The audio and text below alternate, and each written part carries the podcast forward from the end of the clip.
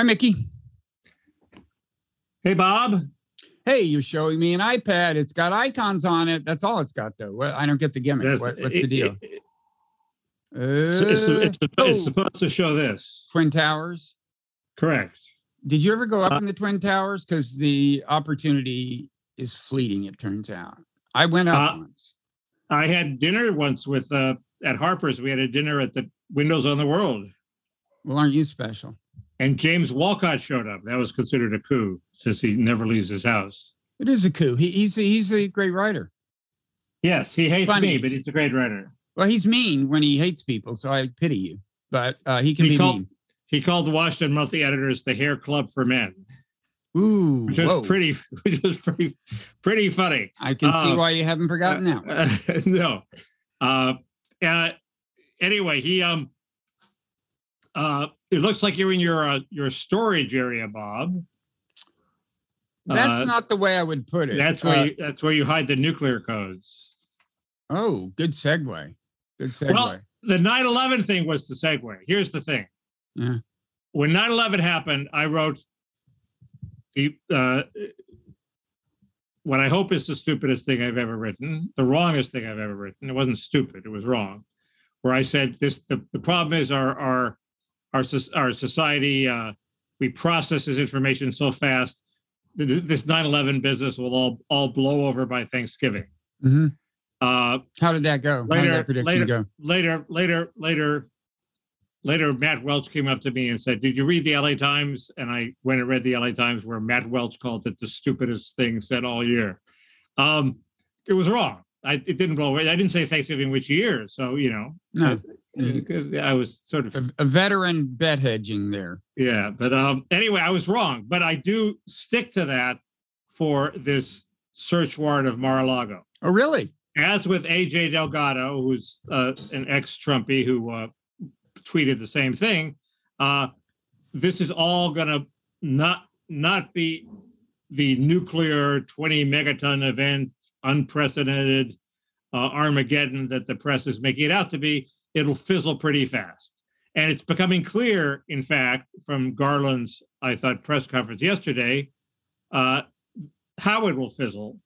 I mean, he said well, we were looking for things, you know, and it was all very orderly and according to process. And the Washington Post said they were looking for nuclear secrets. Uh, you know, historically, the as Ross Douthat pointed out, the, the the leaks from law enforcement in this situation are not something you can take to the bank. Okay, they're not specific. What nuclear secrets? Blah blah blah. They're just throwing something out there so they win the PR war I agree. today. And uh, so he's going to find something. He's going to take it back. He's not going to charge Trump. It'll all blow over. That's it. It's over. I don't know. I think it can work as a talking point for Trumpists and for Trump as he tries to get the nomination for some time. Um, by the way, your camera is now showing us the cuffs of your jeans. Uh, but I'll I'll carry on as if I were uh, as if this were a totally professional production and you could hear me. Um, the uh, I think that uh, Trump can convert this into enduring political capital.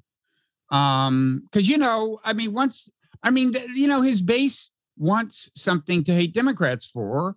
This will work regardless of how it plays out.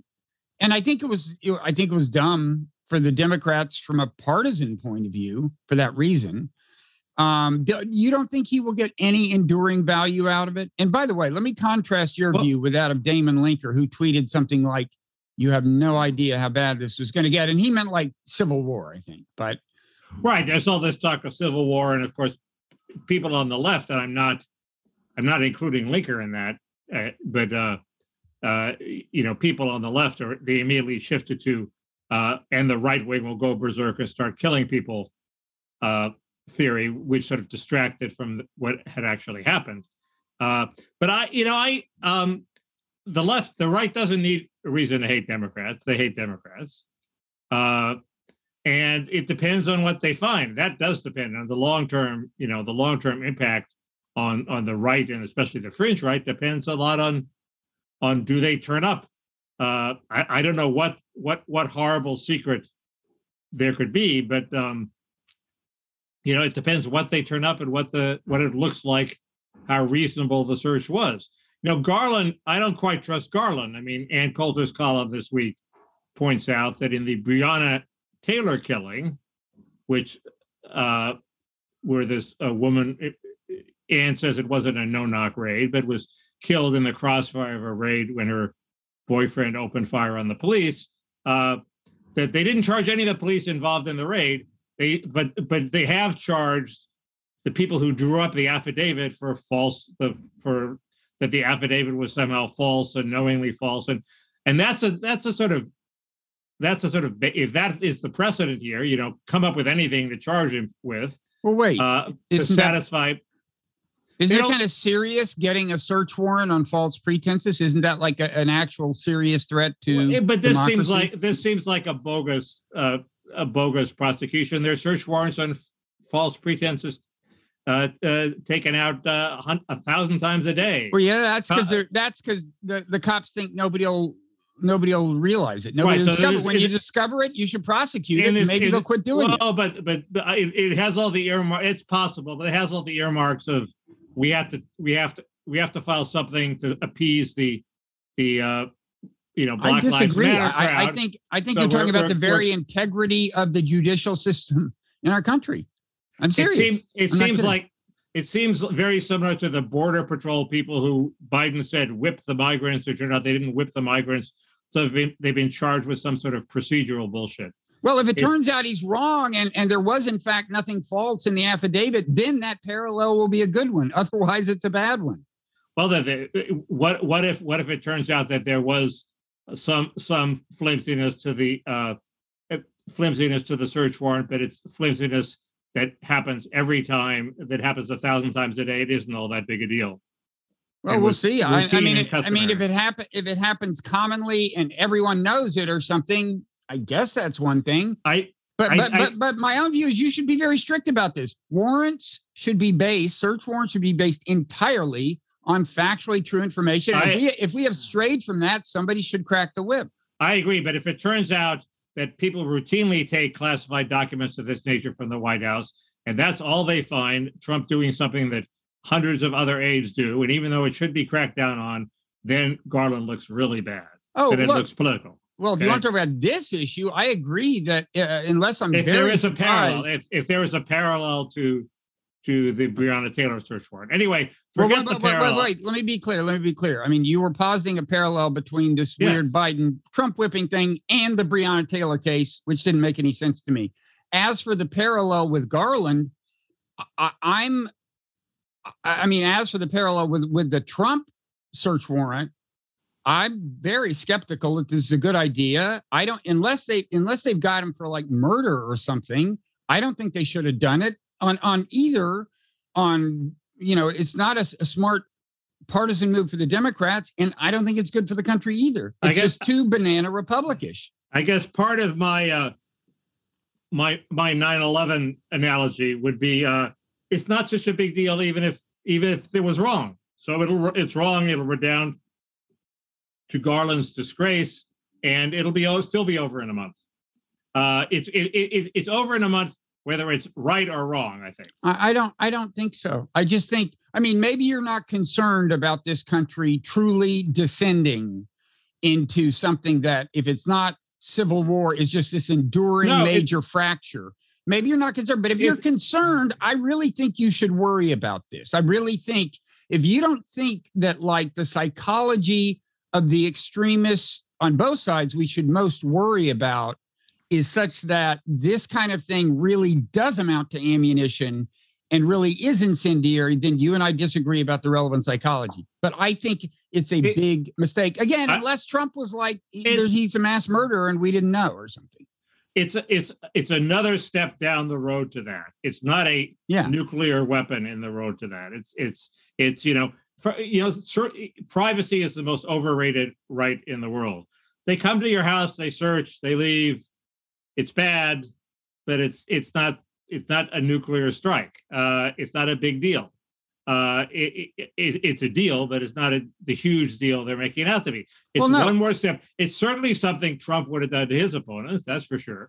So it's just Sure. not That's not- why it's a bad idea. That's proof it's banana republic politics. It's very banana republic. It's another step down the road to the banana republic. It is not a, a nuclear Armageddon, uh, you know, tipping point into anarchy and civil war. Well, actually, this this is related to something I want to talk about in the parrot room, which is existential risk. But the the parallel is if if the outcome is sufficiently grave, is of sufficiently bad magnitude, then even slightly increasing the chances of it happening is a big deal. So if this is one step toward America's dissolution, yeah, it's a big deal. Uh, that's what I would Well- say. Is we're talking well, about if it- very high stakes outcomes. Yeah. Well, if it's if it turns out that there's there's nothing there, uh, what does Garland look bad then? Because then it was Kind just a of. bum. Then Kind it was of. just well, then it was just a bum tip. I mean, he yeah, but it, but it was it's it's the former president who is going to run again.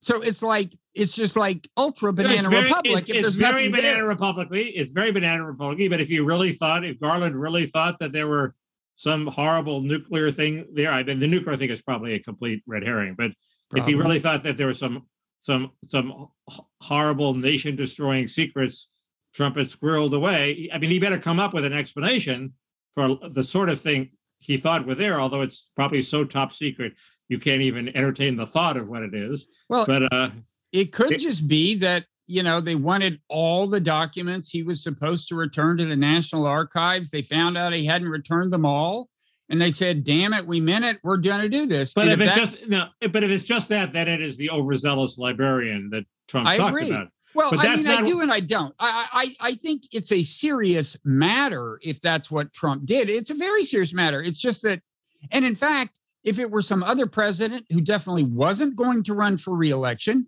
and didn't have a, a you know this intense and in some cases extremist following that might help start a civil war, then I would say, sure, what the hell? It's just that in this case, I think Garland, if he's a responsible public servant, should survey the whole landscape and think, you know, this isn't worth it. Now, again, it could be more than that, but if all it is is some kind of fishing expedition or some kind of librarianish, as you say, enforcement of the National Archives rules, um, then I just think it's it's a Well, super bad yeah. call.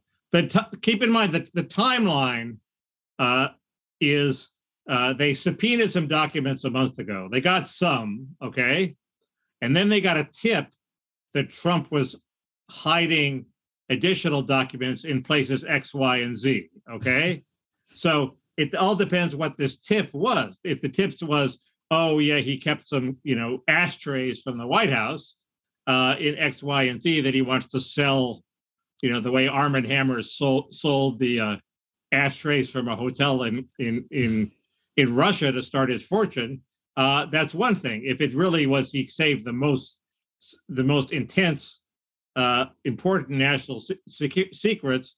That's another. It depends what's in this. Uh, but it's, it wasn't just that there were things there. He and and they finally got fed up. It's that they got an extra tip that there was some extra special things that Trump was keeping secret. Right. And I, I suspect that they're the love letters from Kim Jong Un or something like that, which aren't really a national secret, not all that dangerous Well, if it gets out. I I think if it's just something like that, I mean, even if they have a specific idea of what it is, if it is not, if the something isn't pretty deeply incriminating, I think this is a mistake. I mean, and I'm sure well- they can find something that they can say is is a national security threat to be floating around. And like if spies got a hold of it, well, that would be something to worry about a little bit, you know, if foreign spies got a hold of it. And that's that may be what they'll say. I Or- just don't think any of that is worth or it. it may be it may be this uh you know this these eavesdropping uh eavesdropping information that that would compromise a source. There was a apparently a man in iran who was executed after hillary's emails leaked because the iranian government realized that he was Yeah. a stool pigeon. Uh so there, it could be that sort of thing and they they take that seriously right? People die. Uh so um that could be it. What if they what if they discover that, which i suspect is true that there was political influence. I mean, Garland, Garland is under incredible pressure to show his macho by striking against Trump from from the left, and he's not immune to that. And he probably tries to figure out that what is the most respectable way I can satisfy these crazy progressives who are pushing me to indict Trump. And he may have decided foolishly that this was that. Uh, but if there was political pressure, I mean, can't he just then quit in disgrace and it blows over again? I mean, that's a, I'm I'm big on this blowing over thesis. Um, I I just think uh, you seem to think whether it its enduring impact is closely correlated with its actual significance. That's what I doubt. I just think the way these things play play out, Trump is already having a field day with it. And I mean, don't are, uh, let me ask you this: Do you think that this is bad news for DeSantis in any measure if he wants the nomination? Actually, I've been going back and forth with that. I thought, well, first, the media thinks that Trump is now on his back foot because of the nuclear thing. Okay, they've countered with the nuclear thing, and Jonathan Chait is mocking the pro-Trumpers for not having a response to the nuclear charge. So we're all we're all, we're all so the press does not agree that Trump is having a field day. Uh, at first, I thought it's terrible for DeSantis. This is a brilliant stroke by the Biden administration because they've made Trump the leader of the party again. Uh, DeSantis has to, you know, kowtow to him, and it's Trump, Trump, Trump. Uh, but uh, second thought is the key thing now is the midterms, right? Trump was about to fuck up the midterms by declaring his candidacy before the midterms happened. Uh, he doesn't have to do that now. All he cares about is attention. He's getting all the attention in the world without having to declare candidacy. But aren't people saying seize seize the moment, do it now because of this? Aren't there? There are some saying? people saying that, but he hasn't done it yet, has he? Uh, and and he, uh, you know, he all he cares about is attention. Everything else is a means to that end. So, uh, you know, even bringing world peace is a means to getting attention. Okay, uh, and uh, so he doesn't have to do that. And he's also, it's in the context of him as a former president.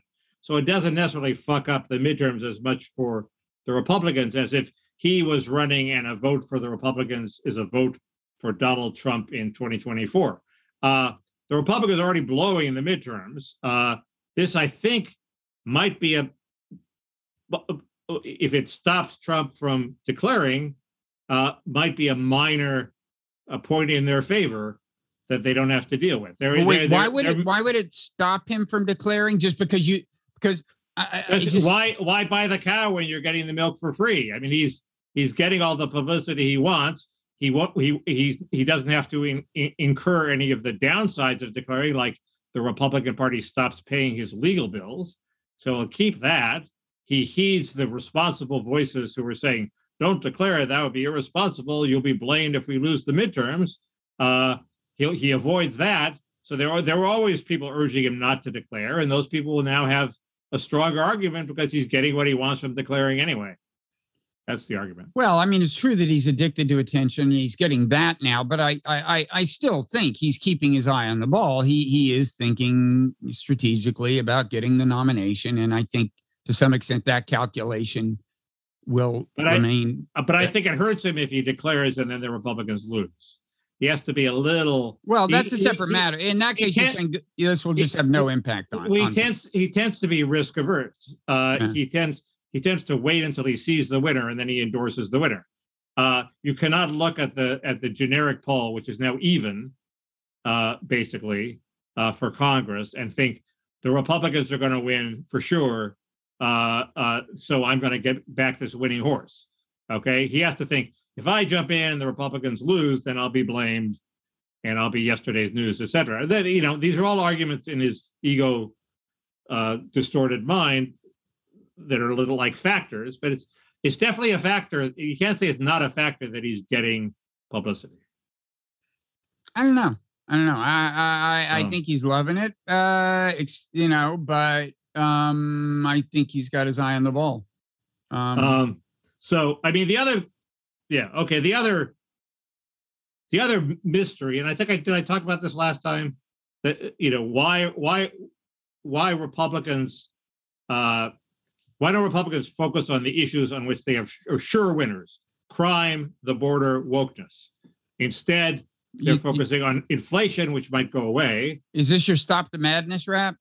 The the wokeness part is the stop the madness rap. Yeah, it's, it's, it's yes, it's a stop the madness rap. But but they could focus on that. Instead, they focused on inflation, which we learned this past week might be going away. We don't know for sure, but uh, you know the the inflation numbers seem to be leveling off, and who knows what's what's going to happen next month. Uh, and uh, and this gives the Republicans an, it does give the Republicans another thing to talk about.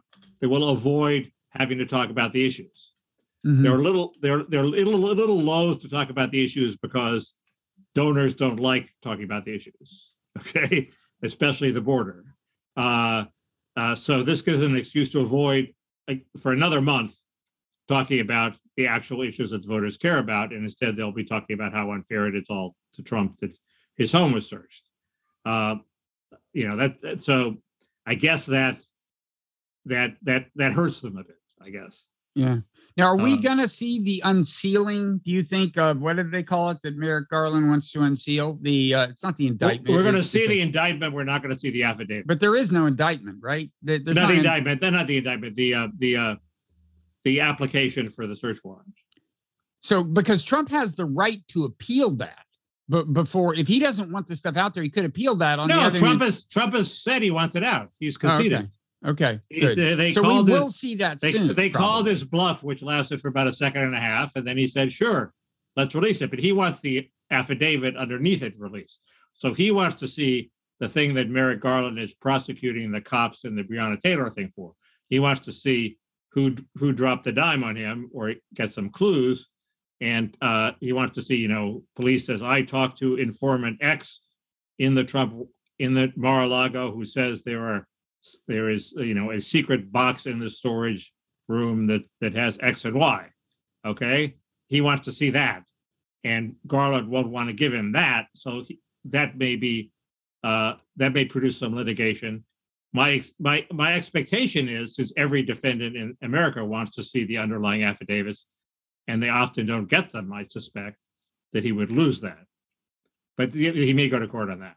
But that's like you know that's too obscure. Only So how soon will we see something? people think it might be today. I was amazed when I woke up this morning; it wasn't already released. I guess they guess they have to go through and redact a whole bunch of names. Uh, but um, Yeah, I we'll think. we'll see it within days.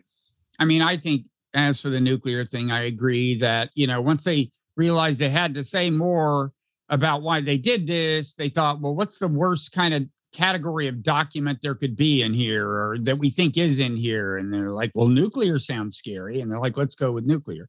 Yeah. Uh, It's, it's, uh, Uh, But child child molestation is evidence of a child molestation ring.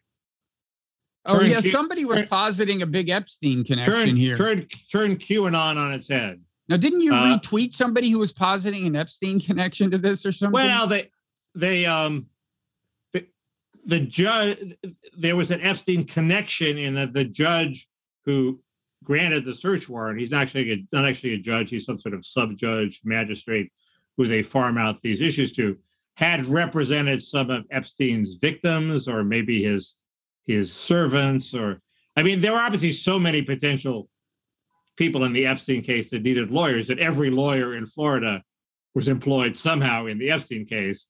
And you can't really hold it against him if he didn't represent Epstein himself. Unless we know more, you can't hold him against him that he represented somebody who was involved in the Epstein case. So that, I thought that that lead sort of fizzled.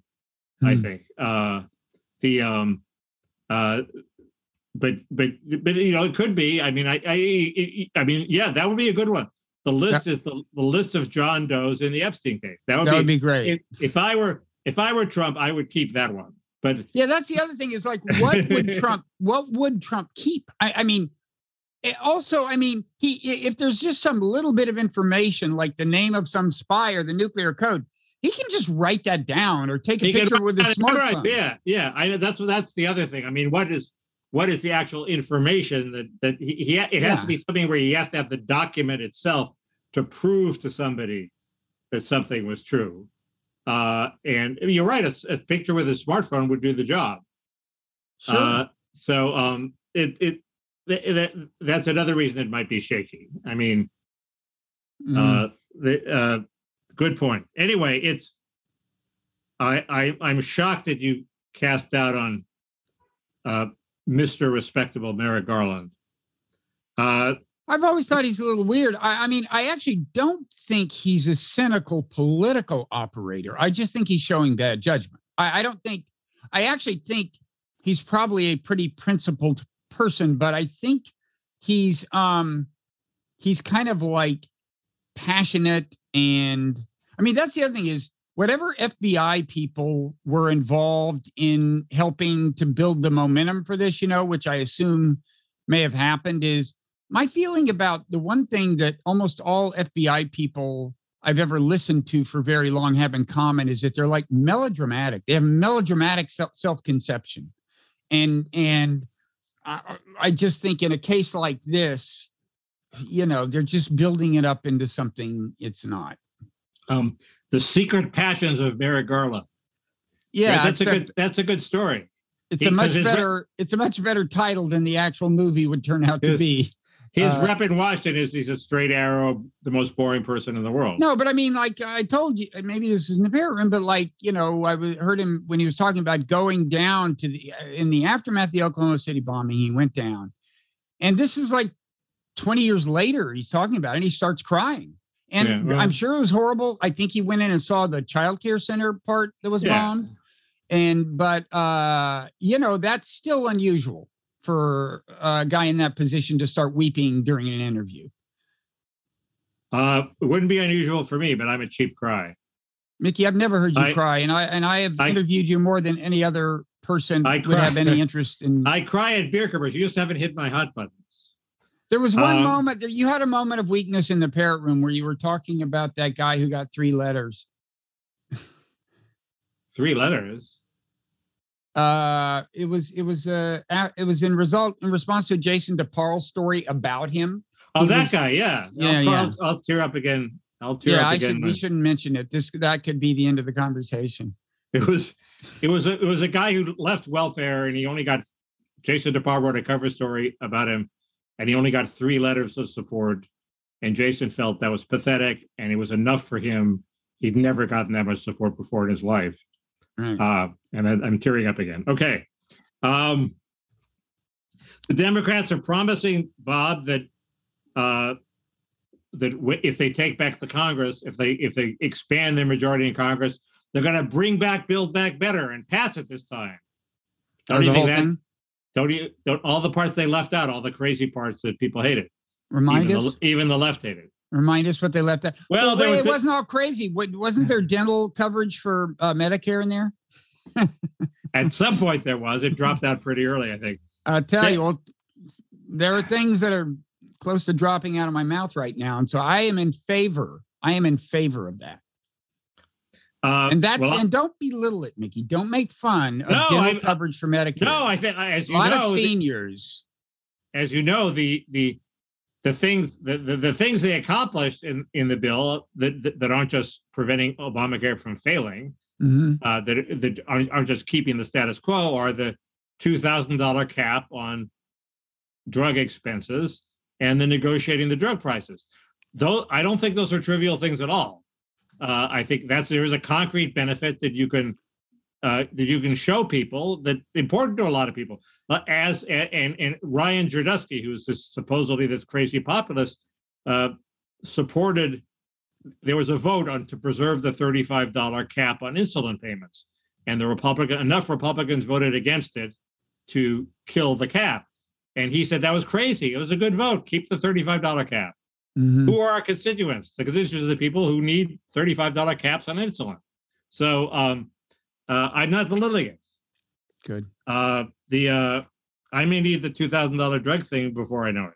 Uh, but um, uh, anyway, they're also bringing back Bob the child tax credit. Uh, oh, they they you know and Romney. You have a view on that? I have a view on that, but this is actual news that sort of got buried.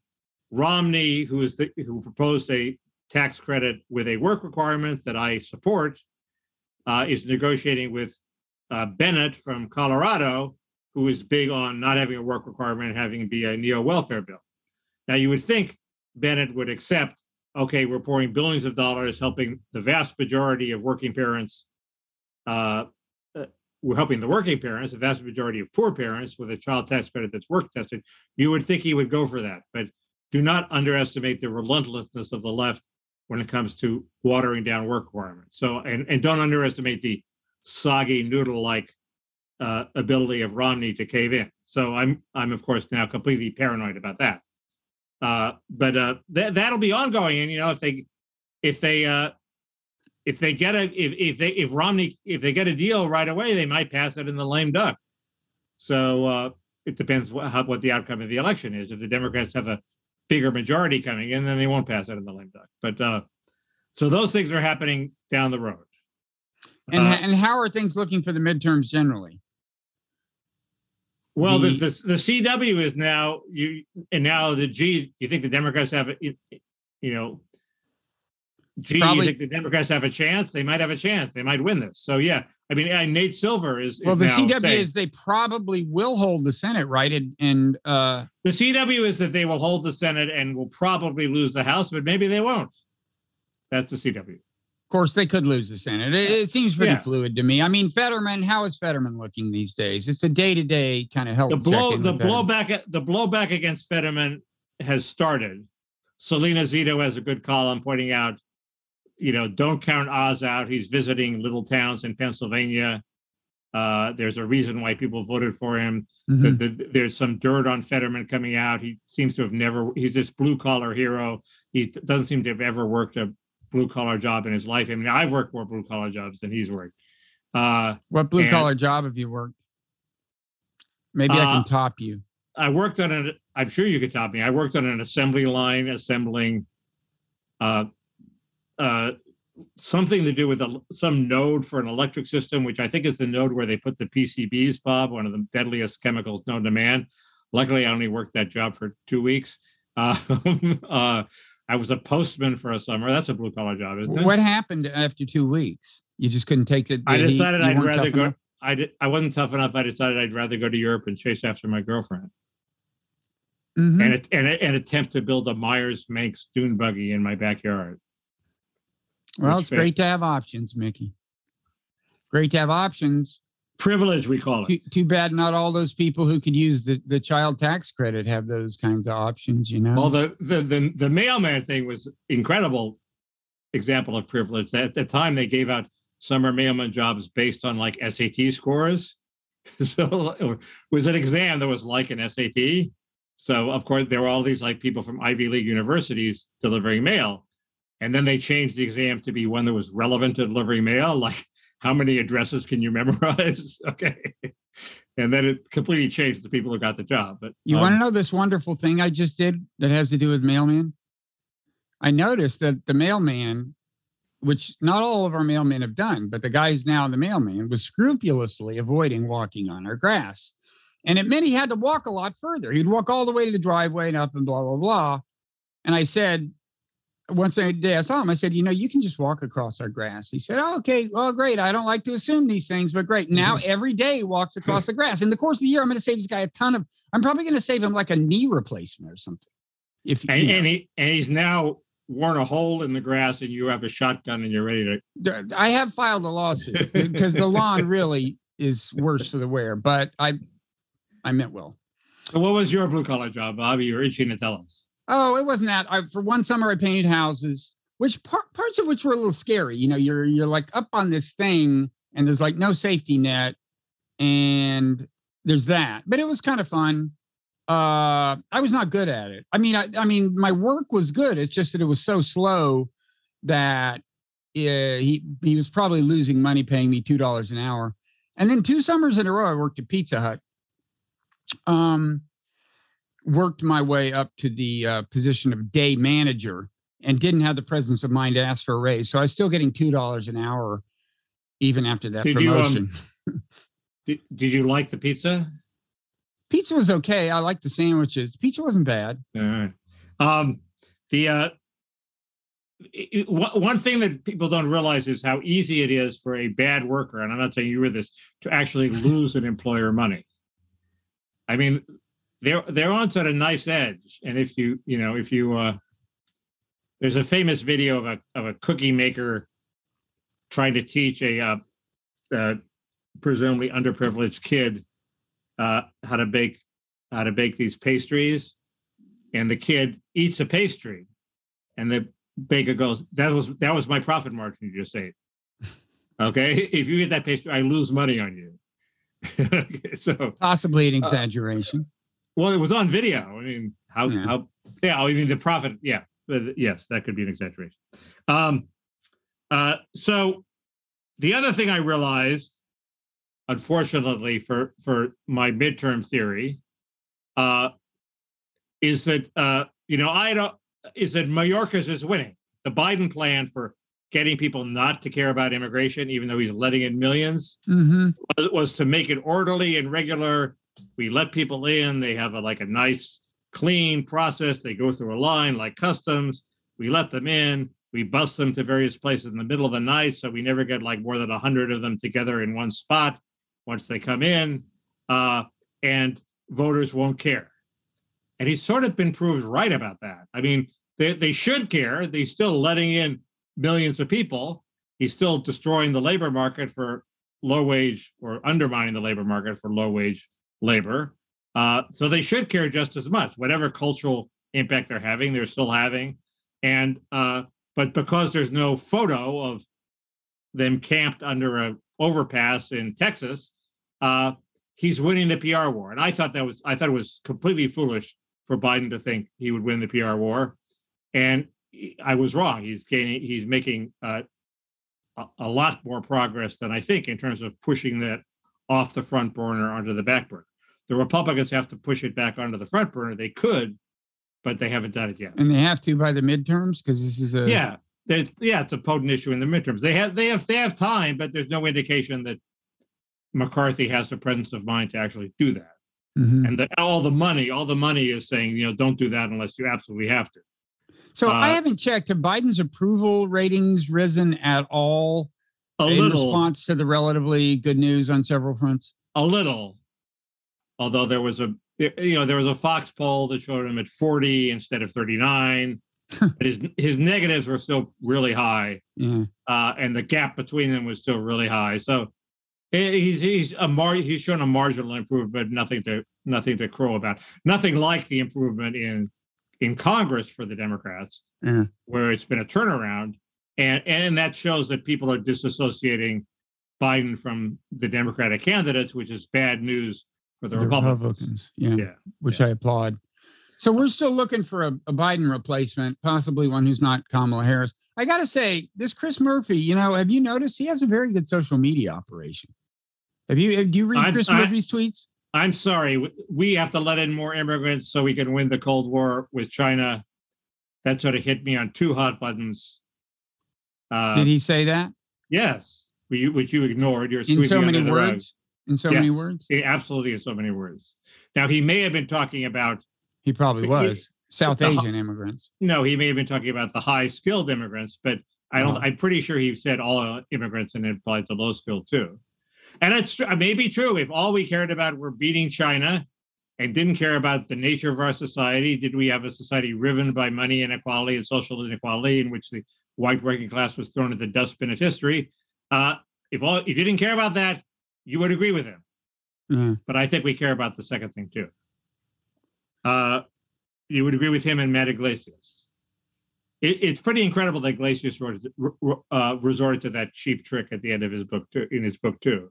It wasn't just at the end. It was the framing. I, I, I, I, I challenged him with this when I had him on my podcast to Yeah. talk about the book. It was, it was, I, you know, I think he, he's, he's right that it's a, a politically salient thing to grab onto. But does it, do you think he really cares about winning the competition with China, I or he just uses that as don't think point? he loses sleep over it. Uh, but Okay. you know, he's, you know, he's he's aware of of political reality, and he, he you know, he's right that you need something to galvanize a country, and the things you'd like to galvanize them with are harder to galvanize them with than the things that it's easy to galvanize them with. Yeah. I Um, think I think I care about it way more than he does. China, yeah, you probably do because you're a you're a more fearful person than he is. I don't mean that disrespectfully. Um, the uh, uh, So speaking, Speaking of of- foreign affairs, speaking of fearfulness, yeah, I, uh, I wanted to, I wanted to say I everybody said we should be fearful of the FBI. Okay, I'm let's assume I'm on the right. I'm not really on the right, but let's assume I'm on the right. I'm so much more scared of Twitter and Google than I am of the FBI in terms of who's going to fuck up my life permanently. Mhm. I'm not worried that FBI is just going to come through the door and search. You know, jokes on them if they do.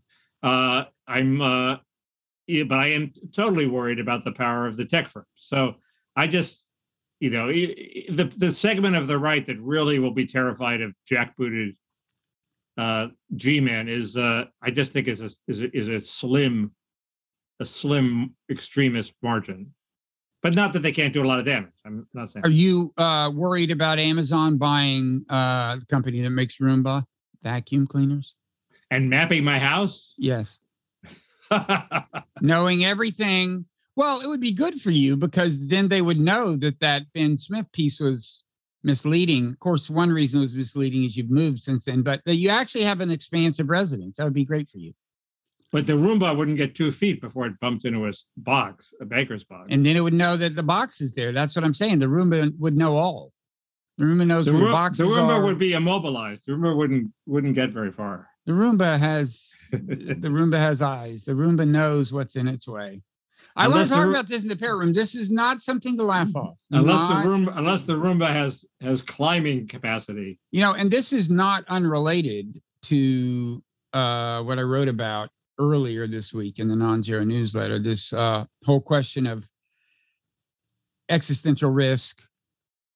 Okay. One one of the existential risks among the existential risk worry wards, which I, I am such a worry ward, except that the one thing I don't worry a lot about is this one thing that some of them do worry about, which is AI taking over. I mean, I, I'm trying to figure out if I should worry about it. Anyway, the Roomba thing is relevant to that. I want to talk about this in the parrot room. Okay. Trust me, Okay. it's relevant. So- But but we're we've been talking a while. Should we talk a little bit about international Sure. matters? Sure. Sure.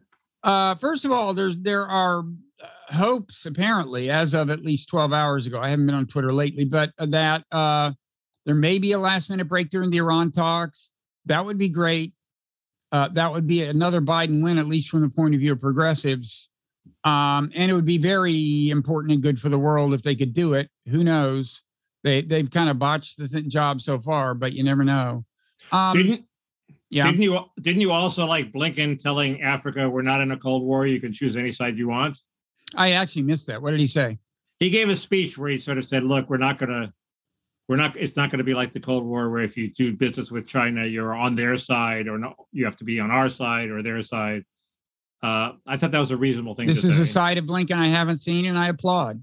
Yeah. Uh, okay. I, I, I thought he saw the the world as a death match between us and uh, authoritarian but apparently, a- apparently, Africa is so insignificant that they're outside the death match. Yeah, he he did he didn't say that part out loud, right?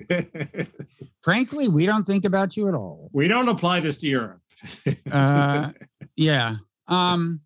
So anyway, the European version of the war against autocracy, which is the way the Ukraine war is being framed. Um.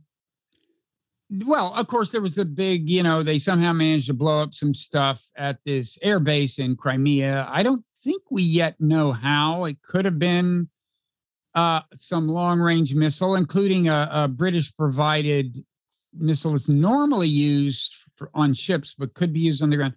Could be special ops, could be special ops using uh, drones. It could be I thought they said it was special ops, but could, I just could- read uh, that that was one of Um, the leading candidates. In which case, it's a less big deal than people for people at first thought it signified some whole new weapon that Ukraine can uh, wreak havoc but with. they've started their counteroffensive in the south. How's that going? You know, I guess they've started it. Some people saw this Crimea bombing as the beginning of it, although the connection to me seems pretty remote. Uh, so this is the, the long rumored, long awaited offensive, which I'm not sure is really starting now. But anyway, and to retake Kherson. Now, the city of Kherson is the one thing kind of to the west of the Dnipro River that the Russians have. Um, and that's what apparently Ukraine is determined to regain. I worry that their motivation is largely, I mean, not only, but has something to do with optics. You know, there is this idea that if they want to, you know, the West is getting a little weary. Europe is going to have a, a cold winter with expensive energy. We've given them a lot of stuff. And there is a concern, I think, in Ukraine that they need to show uh, that they can do something other than play defense semi effectively. They need to actually regain some ground if they want to keep the Western aid and weapons flowing. And that could lead them, you know, to take uh, a risk that turns out to be unfortunate. I mean, the, you know, because playing offense is something they have not had to do in the war. They haven't shown the ability to do it. It's a lot harder than playing defense. And I was listening to um, a, a, a colonel in the Ukrainian army who obviously very pro Ukraine, surprisingly candid.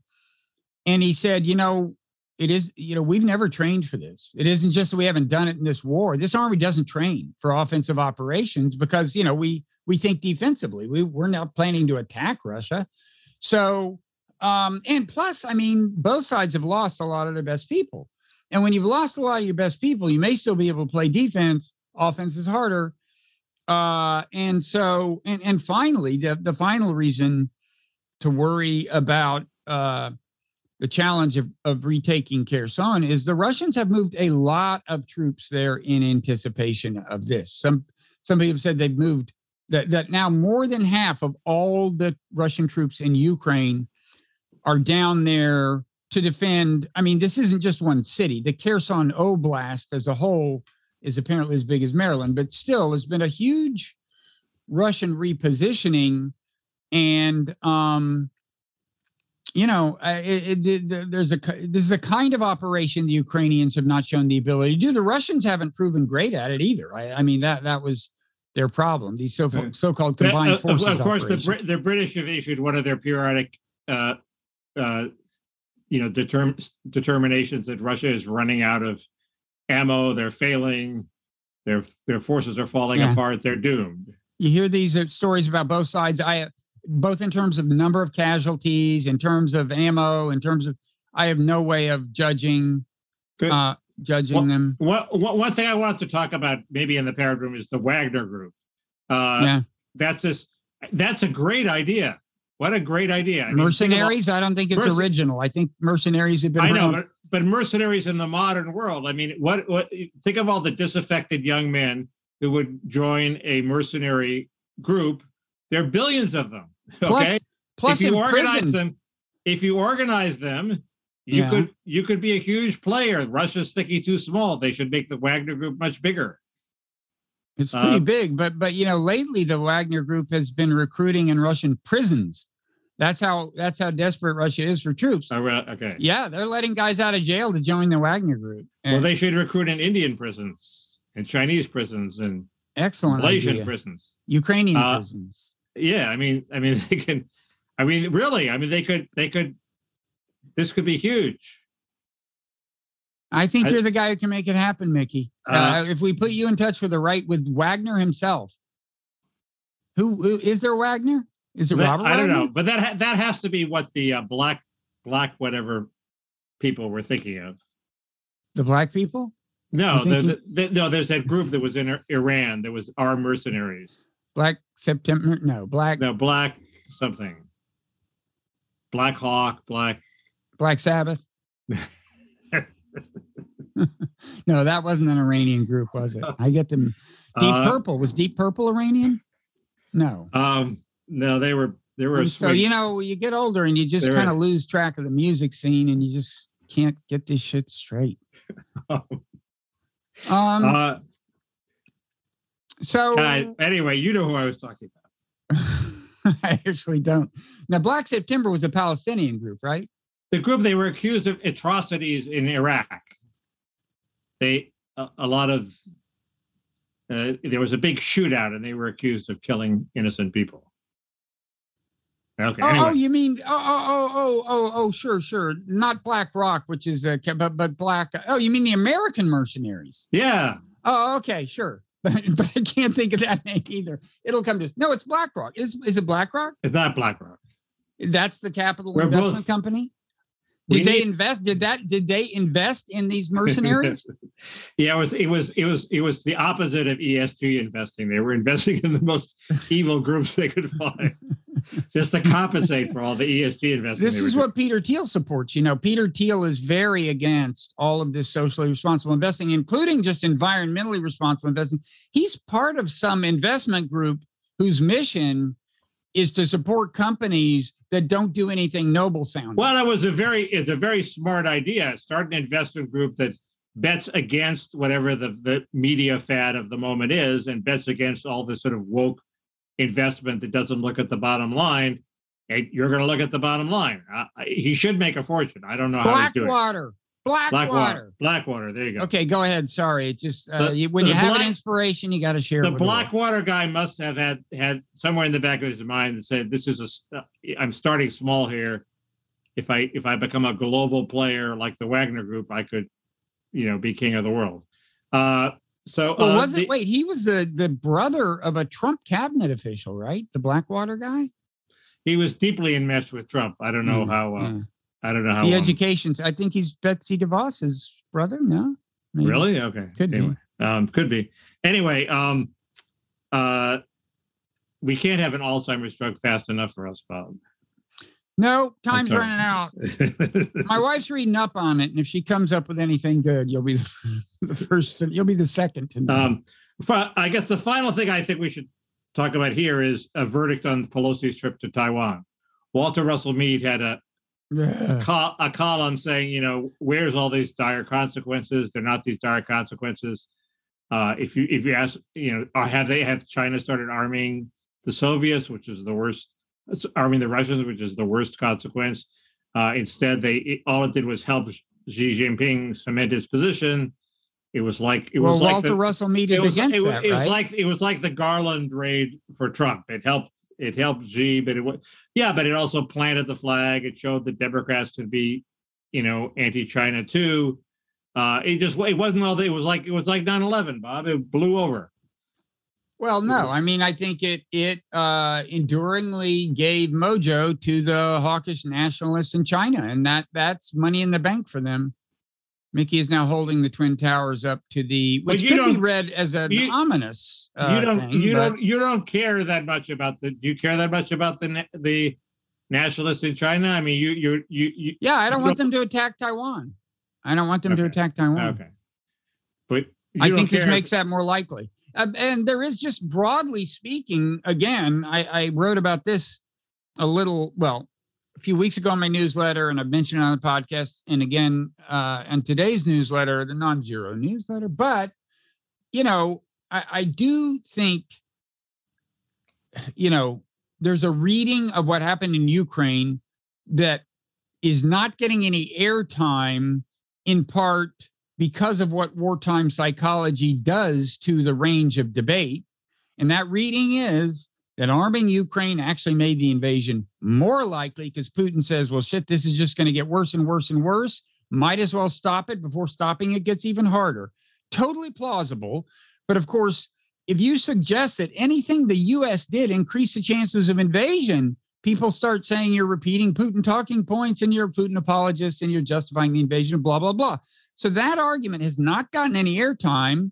And that's a problem because we need to at least consider the possibility that that's going to happen with, with Taiwan. The reflexive reaction to, uh, well, in a way, both to Ukraine and to the recent stuff in Taiwan is to say, we need to arm Taiwan faster. And there's almost no airtime being given to the very plausible scenario whereby arming Taiwan just convinces China that it's time to act. Right. Does does it sort of depend on what these war games that they uh, they've engaged in show? I mean, uh, that was that must be a huge intelligence bonanza for us. I mean, they're showing how they would what they have in their arsenal, how they operate, how they would attack Taiwan. Why are they doing that? They're giving us all this valuable information, but we should be able to somehow assess on the basis of that whether it's completely hopeless to defend Taiwan uh, in which case arming them like a porcupine will only increase the chances that they'll be invaded and, and taken over sooner. uh, and uh, or whether it's it's plausible that actually arming them would deter. I mean, it, it it's a factual question. Depends on on what the mil, you know what the military tactics are, and Taiwan seems totally indefensible to me. But uh, oh, they they are. It's a it's a totally hopeless. And I mean, um, I mean, happily, there was a poll that came out, I think this week, that uh, most Americans don't want, even if Taiwan is attacked, they don't want American ground troops sent. However, most Americans say they would support using the American Navy to prevent Taiwan from uh, China from blockading Taiwan. I'm not sure they realize that basically means war but uh, at least in the air and in the sea. But well, they um, remember that they remember the Cuban Missile Crisis where we broke a blockade and it Yeah. didn't result in war. But I mean, as I've said before, Uh. the, if if China wants to keep take Taiwan, unless you want to use nuclear weapons to stop it, there's no way to stop it in the long run. Now, Yeah. could you conceivably stop it this year? Maybe, but then China would just redouble the building up of their military and their commitment to do it, and they do it in five or ten years. It's just offshore, and it really matters to them. And there's just no way. It's just crazy talk to act as if we can stop that from happening militarily. Well, if, if you if you if you if you uh, postpone it for five or ten years twice, then there might be a some big uh, change in China that meant that well, they could. that bring- y- y- y- that's yeah, music to my ear. I mean, that's the point. With a situation, we have succeeded in kicking this can down the road for half a century with the, a policy of you know the one China policy. Our, our saying, yeah, in principle, they're they're all one. We just want it to happen peacefully, and are not recognizing Taiwan as a sovereign country. And our strategic ambiguity. It's worked for half a century of kicking the can down the road. You keep kicking it down the road, maybe there will never be a war. Right. But you do shit like send Nancy Pelosi to Taiwan, it's more likely. when Pelosi came back, she she gave this interview where she was clearly referring to Taiwan, but she said China is a free country. It's one of the freest countries in the world. And everybody said, "Oh, well, she was just referring to Taiwan. It was obvious just a mental Right. glitch." Right. But if you were China, wouldn't you still be offended by that? I mean, it's sort of, she sort of. Why would you be offended? It's a nice thing to say. It, it's a well, no, but she was clearly talking about Taiwan, and it was a Freudian slip. We support oh, we I support one China, and my one the one China I have in mind is Taiwan. Right, right. And China might think they're China. It's not Taiwan isn't China. I don't know. Okay. yeah. Uh, I was thinking it was still undiplomatic, but she hasn't gotten any shit for it. So she got a little. And uh, I mean, there were people who thought she meant she was intentionally saying about main uh, it about mainland China, which obviously she wasn't, as you say. right, but I just thought it was a bizarre thing for her to say, and it implied that the Botox had gone to her brain. But By the way, speaking of the, I mean, I, I look, uh, I, I, I know that you're quite saying this, but one might argue that at her age, you're just not mentally agile enough to be to be uh, treading extremely diplomat, uh, delicate diplomatic terrain. But I will say, speaking of that, Joe Biden has repeatedly screwed up and said yes, we would defend Taiwan if they're attacked, and then the White House has to walk it back because it's a it is a gaffe and it's a departure from our longstanding policy of strategic ambiguity. So Pelosi is not alone culpable. I mean, Biden has been a loose cannon on Right, this but- too. Right, but Pelosi has has has said uh, seemingly addled things, and yet, and then she rams a piece of legislation through with uh, no votes to spare, as she's doing today, even as we speak. Uh, so, uh, you know, when she focuses her mind, I, I, certainly think She's in better in- shape than Biden. she's yeah. incredibly effective. I think she's in um, better shape than Biden. Uh, and what she did with Obamacare was was extremely impressive. No, she's been a masterful politician. Uh, and look, I, by the time I'm her age, I'll be dead. So my hat's off. Um, we'll talk about that in the parrot room. Talk about that in the parrot room. What else will we talk about? Because we've been we've been doing this about an hour. So in Uh, the parrot room, I want to talk about uh oh Biden, these these advisors. It turns out Biden was convening historians and Applebaums and things like that. Uh, I want to talk about that. Uh, want to talk about oh a little more Jonah Goldberg trash talk if that's okay. Just one more week. Just have a little more to say. Um, And Yeah. I'm- Okay, go ahead. I'm, no, go ahead. uh, go I think, ahead. I, I think we may have gone too far in the Jonah Goldberg trash talk, so I may be defending it. this is, oh, I'm not going to be Anyway. trashing him per se. It's just a comment. Okay. Good. That Um, would be good though. That would be good dramatic tension if you were trashing me for my Uh, trash talk. I think I've, I may have misplaced my, my list of things, but, uh, But then I'll keep going. I, I want to talk about, I want to talk about, uh, uh, my, uh, bad news for Mickey trying to buy a car. Uh, Hmm. my, uh, I unfortunately have to buy a car during the worst environment ever. And I think, I think there's some funny business going on. They're all conspiring against me, Bob. Oh, I Uh, want to talk about my experience uh, on recent long-term drives with my uh, new Honda CRV. I mean, adaptive cruise control is underrated, Mickey. I'm not sure you understand what a wonderful thing, even a relatively Okay. minimal, you know, version of automated assistance is in a modern car. Yeah, Okay. The, um, I, am really, really. I mean, it- it's closer to self-driving than people realize. We Uh, can just- talk about that. We can talk Yeah. about, there's some, there was an article in LA Magazine about where Ghislaine Maxwell is now. Mm, Uh, we know now where she is and, yeah, jail, right? right, but we know which jail and where. Oh, good. Um, the, uh, uh, I want to talk a bit about how long, uh, how long, uh, Congresswoman Jayapal can get away with saying that, uh, that the M- Moore killing that started the whole Black Lives Matter movement was a murder of an innocent man when all the facts are that it was an act of self-defense by the policeman. Uh, how long, how long, if she's respectable, how, how long can she keep up a lie like that? Uh, I want to talk a little bit about troubles I have since I'm against meritocracy and for relaxing the meritocratic red race. And then when the meritocratic red race is relaxed, as in medical school, uh, it's being relaxed for race reasons, uh, then I got all upset. It's a contradiction in my point of view, Bob, that I have to rationalize. That's, that's Uh, what's special about you, uh, Mickey. Um, we can talk about, uh,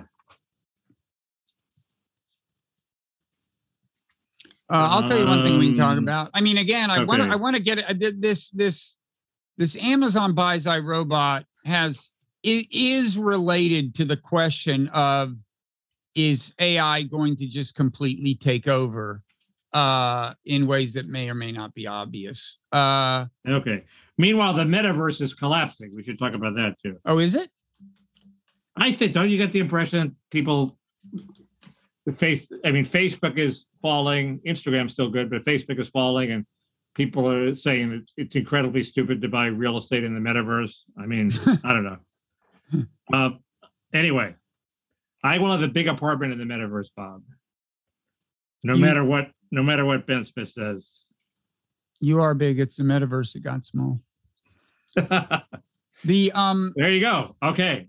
so uh That, that's barely enough to fill a paragraph. Yeah, at patreon.com slash parrot room. As I I- said, I think I can find out, find something to say about the live golf tour. Um, I have something to say about uh that's the most plausible theory of what Trump was up to. He's saving souvenirs to sell to rich Saudis. yeah.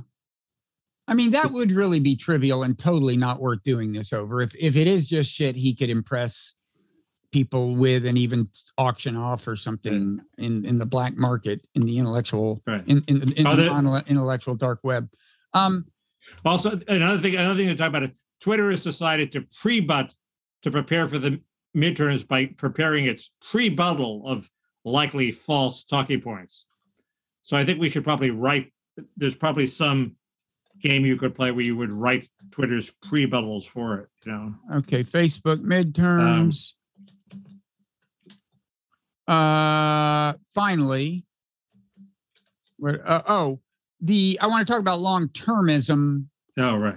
which is related to the existential risk thing, and uh, is getting a lot of attention because Will MacAskill's book is I think it's called What We Owe the Future is out, and It was a piece about him in New Yorker, piece about him in the Non-Zero newsletter. P, uh, he had the lead uh, piece on the Sunday Opinion section. He's on the Ezra Klein It's a podcast. He's It's a, everywhere. sl- it's a slow news week, Bob, uh, aside from Mar-a-Lago. NPR had a story on new jobs for ag workers in cities. Okay, I'm sorry. That's they- kind of a classic They, NPR. they story. spent five minutes on that fucking thing. what is it like rooftop gardens or something? It, Prob- it, it's like advising people that are starting hydroponic gardens or something. Yeah, yeah. That's And That's solid NPR content. That's why we listen to NPR. Okay, so we got a lot of stuff. It's at patreon.com slash parrot room. People should smash the like button too on the YouTube thing, and they should rate and review the podcast, and they should uh above all go to the parrot room. And- yeah, you'll hear and the more of that. parrot will sing. Yeah, and that's more special than people realize. Okay, we'll see you there.